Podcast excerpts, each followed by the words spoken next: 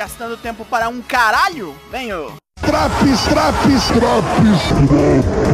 Sou o Douglasinho do Four Corners Wrestling Podcast, este é o Smackdown de 16 de dezembro. Tem uns 10 minutos e pouco, é rápido. Porque o limite de tempo se aproxima.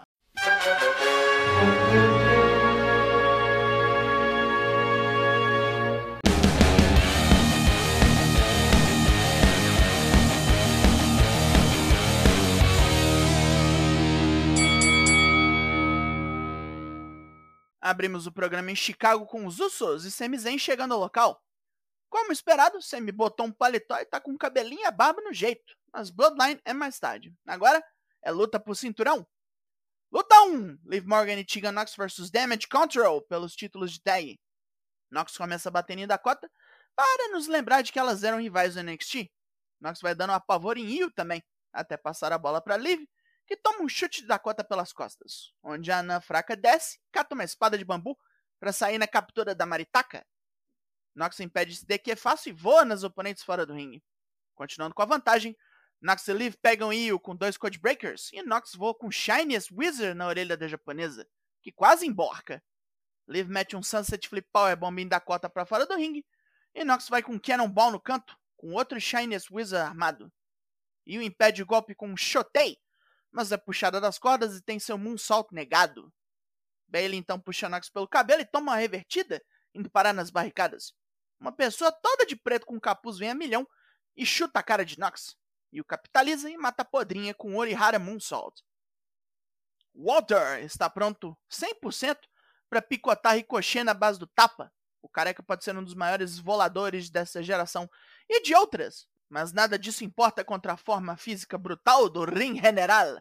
Vai pegar a cara de Ricochê, esfregar no chão, destruir seu espírito de luta e exibir seu corpo sem vida a todos. Já Ricochê chega nessa luta indignado, venceu um torneio inteiro para chegar de volta em Walter e o cara acha que tá com a luta ganha. O acrobata fala que vai fazer o que faz de melhor, virar a mesa e quebrar a banca. Não apostem contra ele. O namorado da minha mãe tem um negócio de aposta no celular dele. É esse tipo de aposta? É aposta assim? Bom, aí você vai ter que perguntar pra ele, né, meu filho?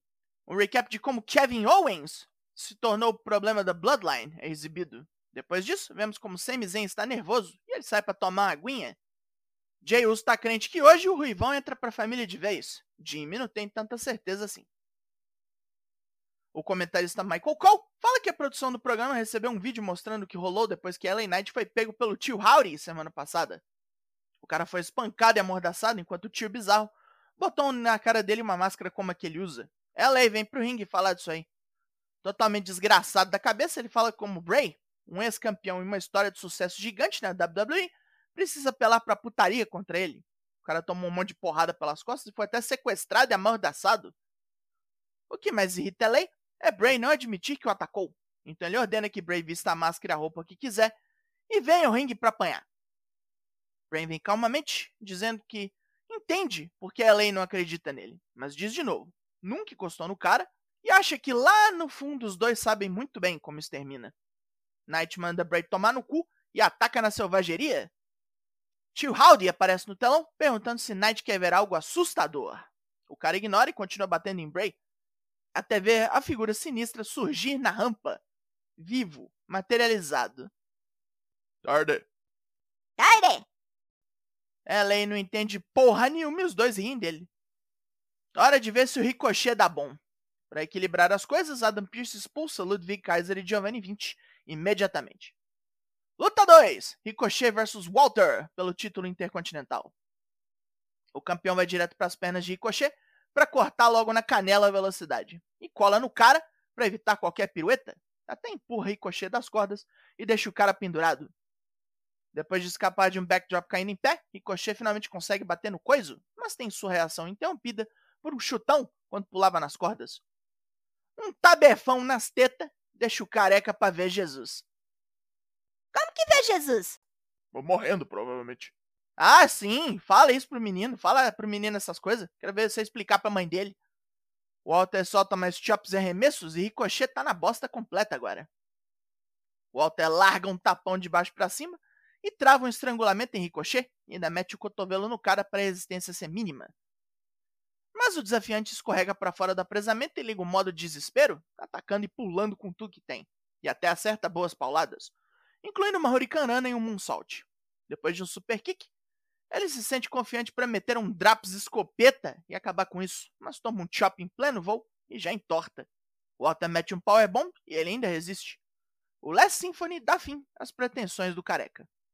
Vinci e Kaiser voltam para posar com o chefe e massacrar Ricochê, e vem Braun Strowman impedir isso. Ah, claro, o cara perde na porra da Copa do Mundo e ainda ganha field, assim mesmo. Tô pra entender o que os caras vêem nesse bosta. Pô, é que ele é grande, né? É, ele é grande, sim. Ele é uma grande bosta. Durante a luta, os comentaristas disseram que Shali foi quem atacou o Tegan Nox na primeira luta. Deixado pra desmascarar só nas redes sociais. Nem se dignaram um segmento no programa. Puta merda. Roman Reigns chega ao recinto e Jimmy Uso quer saber os planos do chefe tribal. Rola só silêncio, mas Jimmy tá com ele. Sami entrando, pra família ou não. O Cadelo manda Paul Heyman chamar Adam Pearce.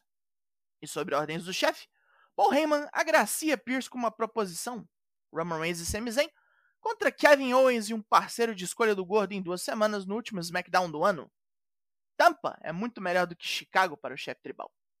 O diretor sai para comunicar Owens do acordo. E agora a nossa última luta da noite, que não é o main event, porém. Mas quem vencer aqui ganha title shot. Luta 3! Legado do Fantasma vs Hit Row vs Viking Raiders. Um quebra descontrolado com um ritmo horrível e cheio de erro aqui. Um spot de jogar todo mundo pra fora abre a luta, com o legado saindo por cima metendo torneios duplos nos adversários. Os vikingos começam sua reação jogando todo mundo longe e centram fogo em Top Dollar, que toma um suplex com lariat nas fuças. O legado ataca e impede um pin, com Joaquin Wilde pegando Ivar num DDT e Cruz del Toro mete uma voadora em Dollar. A Shanti de Adonis salva o parceiro e com todo mundo fora do ringue, Dollar caga um mergulho da pior maneira possível, prende o pé nas cordas e roda de cabeça no canto do ringue.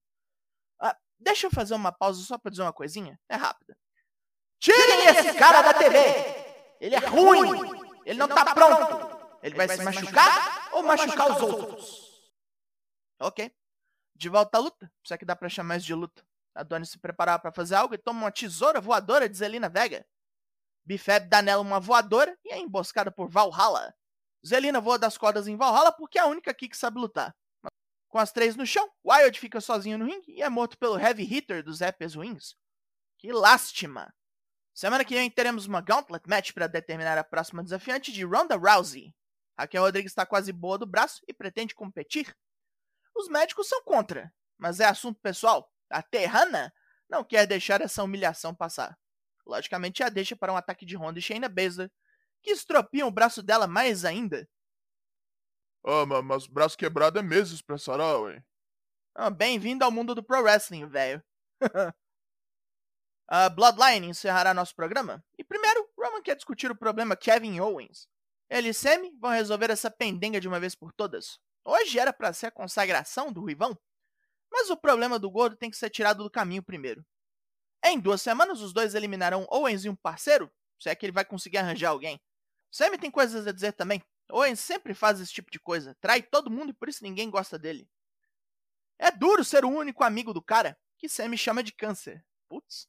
O papo de amigo incomoda Roman e Sami rapidinho se retrata falando que está no passado. Foram amigos, foram apenas. John Cena surge no telão falando que adora surpresas de Natal.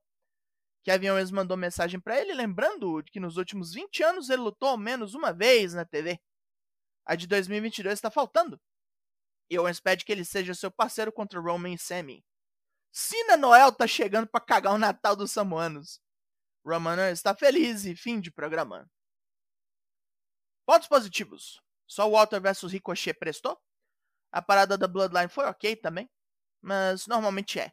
E o lance do tio Howdy materializado foi interessante e balançou essa porra dessa historinha. Mas eu quero ver uma luta logo disso aí, né? Pontos negativos. 3 lutas num programa de 2 horas. Que sacanagem é essa? E de 3, 2 foram lutas bem ruins. A primeira foi menos pior, apesar das tentativas da Liv Morgan de cagar o rolê. A Tegan Nox tá bem de parceira. Já a de tags, pelo amor de Deus, que desserviço botar 2 duplas boas, experientes, com esses bostas da Hit Row. Velho, eles vão machucar alguém logo. 3 meses desses filha da puta, dessa porcaria na TV. Quantidade alta de recap num programa menor também sempre um problema, cagou bastante. Não é como se tivessem tempo pra gastar, não tinham, cagou o ritmo todo. A nota desse Smackdown é 4 de 10. E ativou o braço laser esse Draps. Draps sempre trabalhando pra você ficar em dia com os semanais. Raw, NXT, Dynamite e Smackdown, pronto pra você pegar e ouvir a qualquer hora. Eu sou o Douglasinho e nós somos o Four Corners Wrestling Podcast. E semana que vem estamos aí. Logo mais, tem mais. E até.